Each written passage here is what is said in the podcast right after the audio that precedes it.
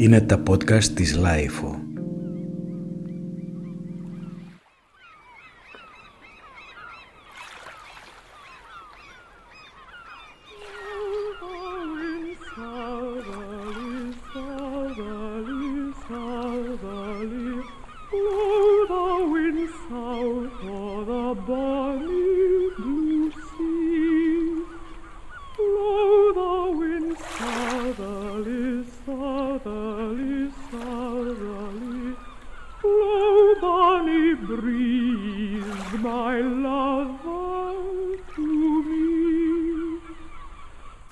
Στη σειρά ηχητικά άρθρα θα ακούσετε ένα παλιότερο άρθρο της Έλσης Σαράτσι στην έντυπη LiFO με τίτλο «Η παραδείσια φωνή της Klever Kaff».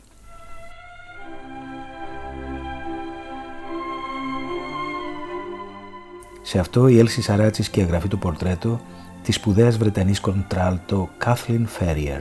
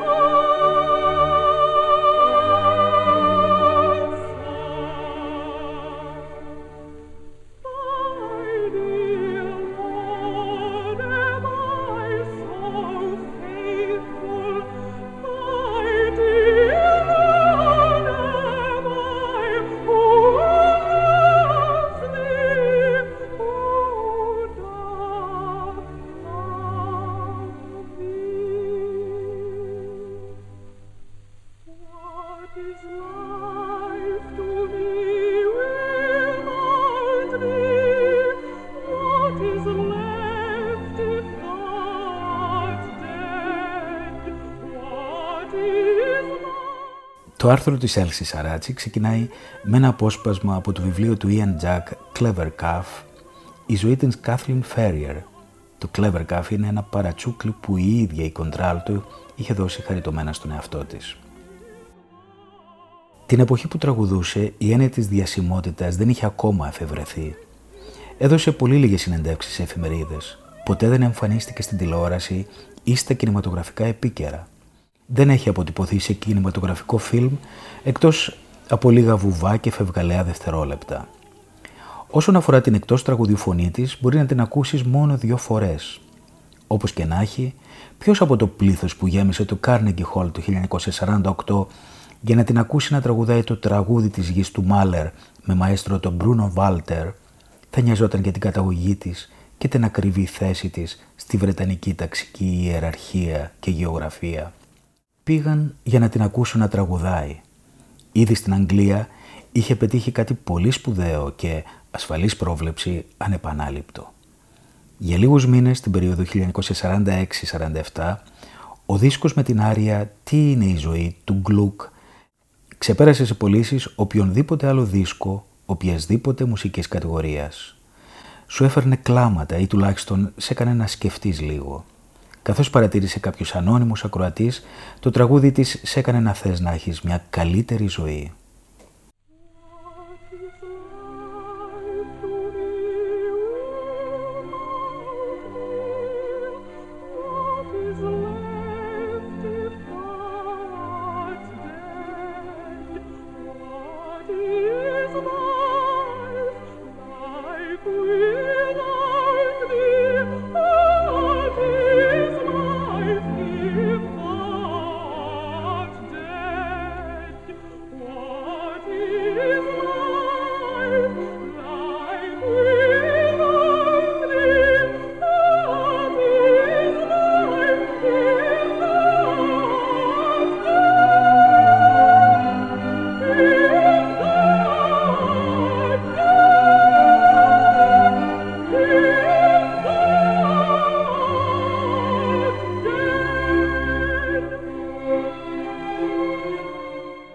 Αυτά γράφει ο Ian Jack στο βιβλίο του Klever Kaff, η ζωή της Kathleen Ferrier, σε μετάφραση Άρη Μπερλή.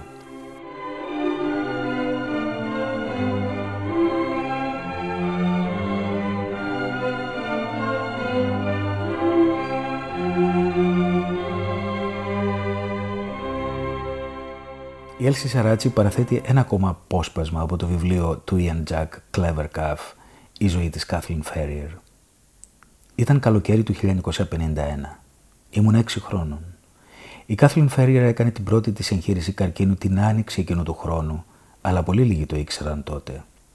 Ήταν μια φωνή στο ραδιόφωνο που τραγουδούσε αγγλικά δημοτικά τραγούδια ή την άρια από τον Ορφέα και Ευρυδική του Γκλουκ σε αγγλική μετάφραση.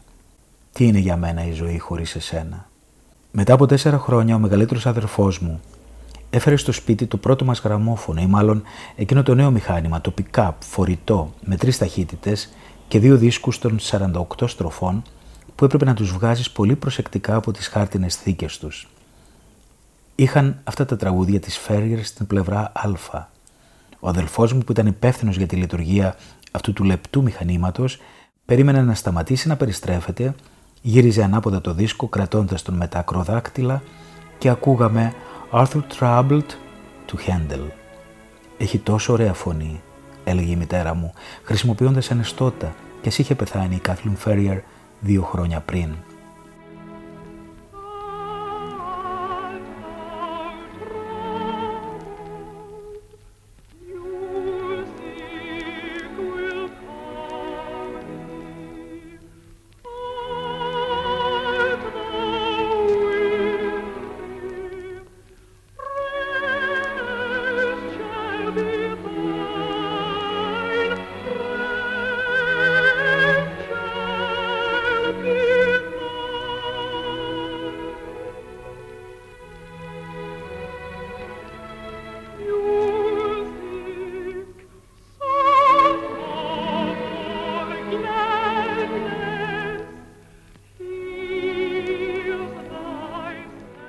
Αλλά ήταν επίσης και δύο άλλα πράγματα που μου ήταν δύσκολο να τα βάλω σε λόγια τότε και δεν μου είναι ευκολότερο τώρα. Πρώτον, είχαμε την αίσθηση ότι η φωνή της Φέργερ ήταν το αντίθετο μιας ασώματης φωνής. Μια προσωπικότητα με σάρκα και αίμα τραγουδούσε απευθεία σε εμάς.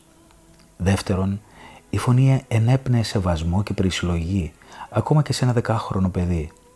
Φαντάζομαι, νιώθαμε την παρουσία του κάλους, συχνά ενός σοβαρού κάλους.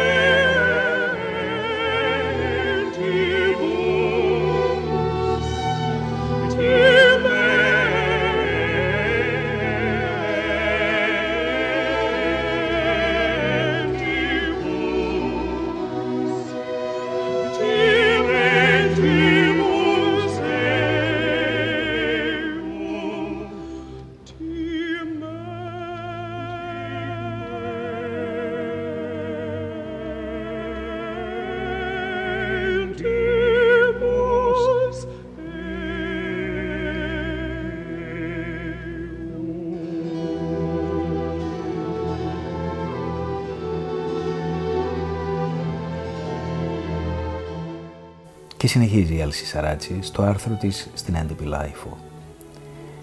Καλοκαίρι του 1984, ο Γάμα Πισαβίδης σε μια από τις ανεπανάληπτα παραγωγικές επισκέψεις του στη λέσχη του δίσκου έμοιαζαν περισσότερο με ακραίες αποστολές φιλολογικού ερευνητή σε αδιερεύνητες εσχατιές της δισκογραφικής ζούγκλας που όφειλαν να αποδώσουν οπωσδήποτε συγκλονιστικούς καρπούς, ανέσυρε με απόλαυση από τις προθήκες το άλμπουμ με τους δύο δίσκους βινιλίου όπου είχε αποτυπωθεί και κυκλοφορούσε για πρώτη φορά από τη δισκογραφική εταιρεία της Ferrier, την DECA, 30 χρόνια μετά το πραγματικό γεγονός και περίπου 30 μετά τον θάνατο της Kathleen Ferrier. Η φορτισμένη με αβάστακτη συγκίνηση ερμηνεία της στη δεύτερη συμφωνία του Gustav Mahler με μαέστρο τον Otto Klemperer και ορχήστρια την Concertgebouw του Άμστερνταμ ζωντανά από το Ολλανδικό Φεστιβάλ του 1951. Είχε άραγε παρέμεινε αδιευκρίνηστο και είναι από τα αναπάντητα ερωτήματα που μπορούν να σε βασανίσουν τυραννικά παρακολουθήσει κάποιο κονσέρτο της Ferrier; Πώς αλλιώς να ερμηνευθεί η στακάτη παρατήρηση με την οποία συνόδευε την εντοάμα αγορά του άλμπουμ; Και ήταν ωραία γυναίκα, σαν να τον ευλόγησε κάποτε με τη ζωντανή της χάρη. Και κατόπιν Κατά την κίνηση της αγοράς στο πάγκο του ταμείου, έπεσε το υπέροχο χαρτζηλίκι της τρυφερής αναφοράς του στο καλό ποίημα που αφιέρωσε στη φωνή της ο Ιβ Μπομφουά.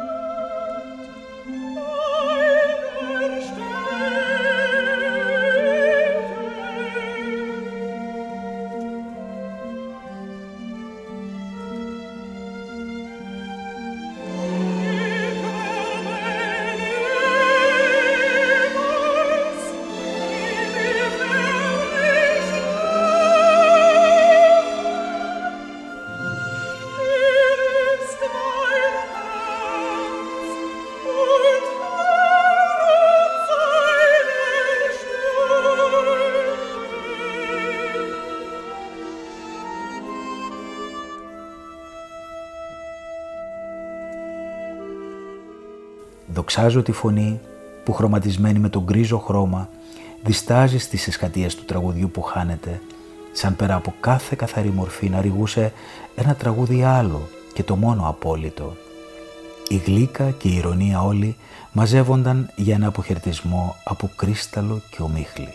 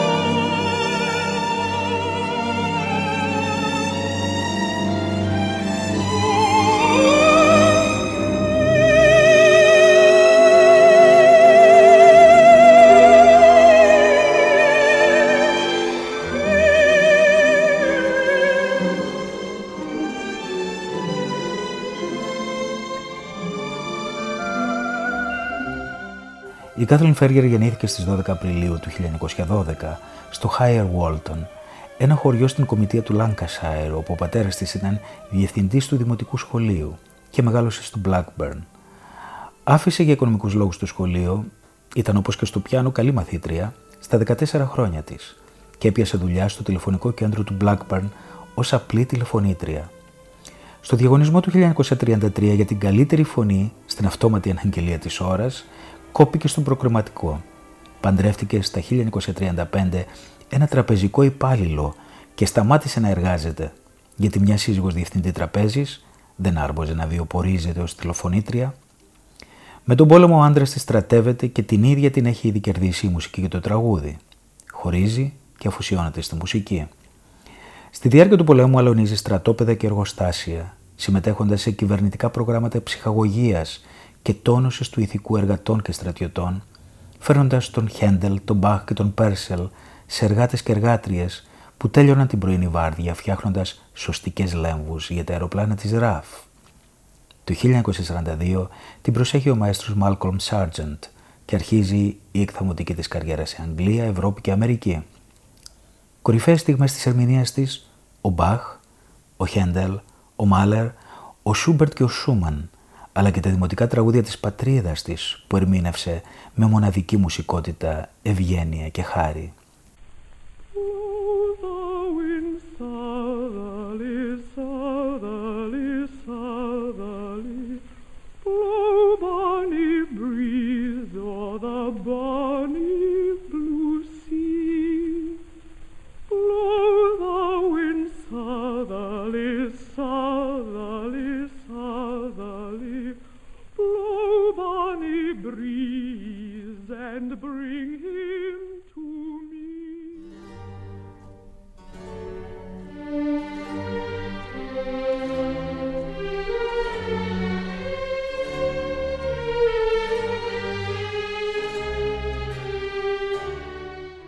Μαέστρος που την εξοικείωσε με τη μουσική του Μάλερ, ο Μπρούνο Βάλτερ, αναφέρεται στην αδυναμία της να τελειώσει τον αποχαιρετισμό από το τραγούδι της γης, καθώς την έπνιγαν πάντα οι λιγμοί.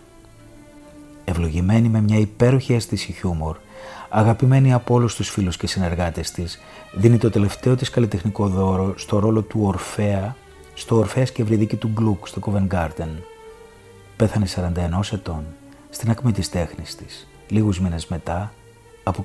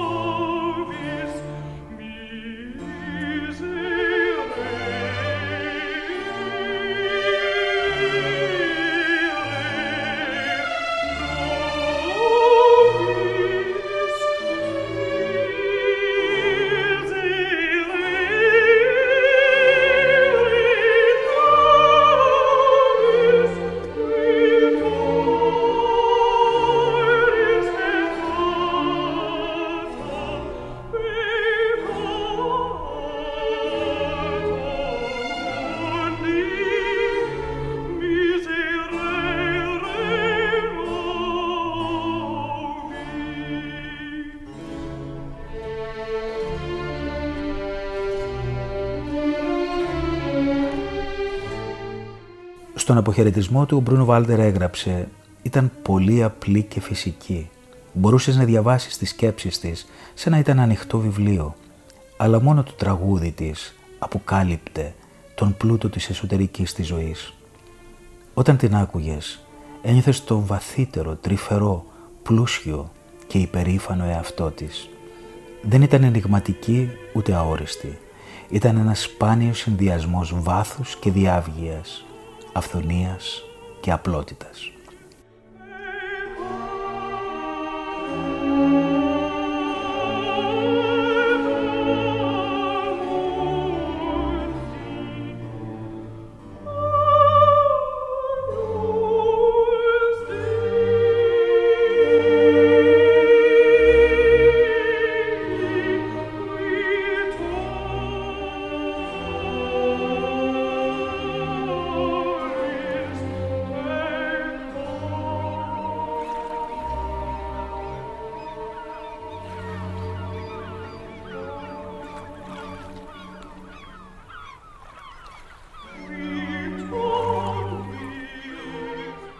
Στη σειρά ηχητικά άρθρα ακούσατε το άρθρο της Έλσης Σαράτζη σε μια NDP Life του 2014 η παραδείσια φωνή της Clever Cuff.